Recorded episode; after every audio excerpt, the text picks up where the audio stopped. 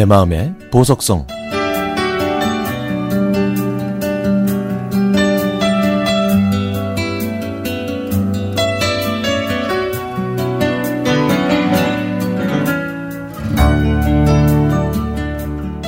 저는 황혼을 바라보는 여인네입니다. 제 인생에서 보석 같은 사람, 바로 친정 오빠입니다. 제가 어릴 때 부모님께서는 동네에서 제일 큰 만물상회를 하셨습니다. 그때는 전화가 없어서 아버지가 직접 물건을 가지고 오셨고, 그러면 오후에 친구분들과 시간을 보내셨죠. 다섯 남매의 맏딸인 저는 물건이 떨어지면 도매상으로 심부름을 했지만 바로 위 오빠는 부모님의 자랑스러운 아들이었습니다. 명문대에 합격해서 동네 잔치까지 벌이기도 했거든요. 저는 고등학교를 졸업하자마자 10살 위의 남자를 만나 사랑하게 됐지만 부모님께서는 동네 망신이라면서 제 연애를 반대하셨죠. 10살이나 많다고 하시면서요. 그런데도 이 남자는 매일매일 저희 가게에 와서 손님이 많든 적든 아랑곳 없이 어머니 안녕하세요. 아, 저 미스 윤 만나러 왔습니다.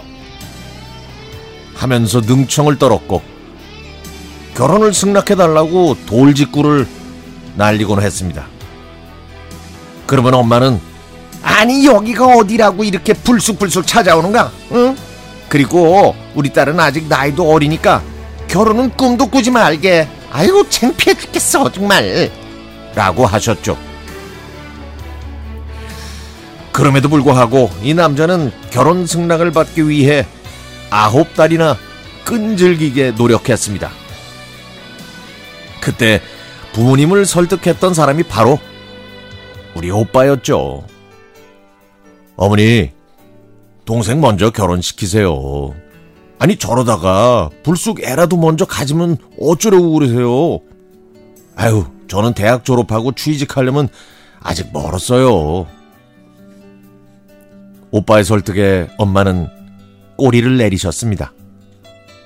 그래서 그 사람과 저는 10살, 나이 10살 차이를 극복하고 제 나이에 20살에 결혼했습니다.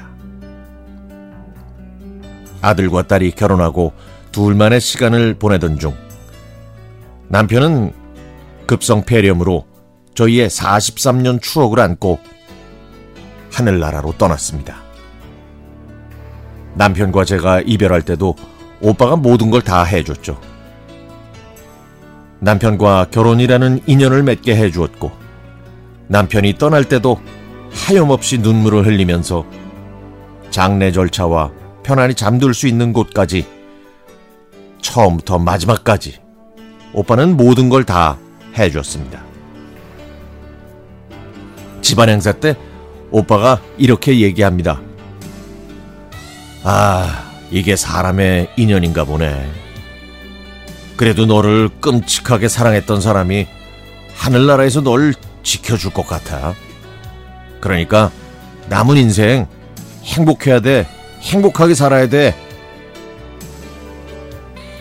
친정 오빠는 참으로 따뜻하고 고마운 사람이죠. 그래서 제 마음의 보석은 바로 친정 오빠랍니다.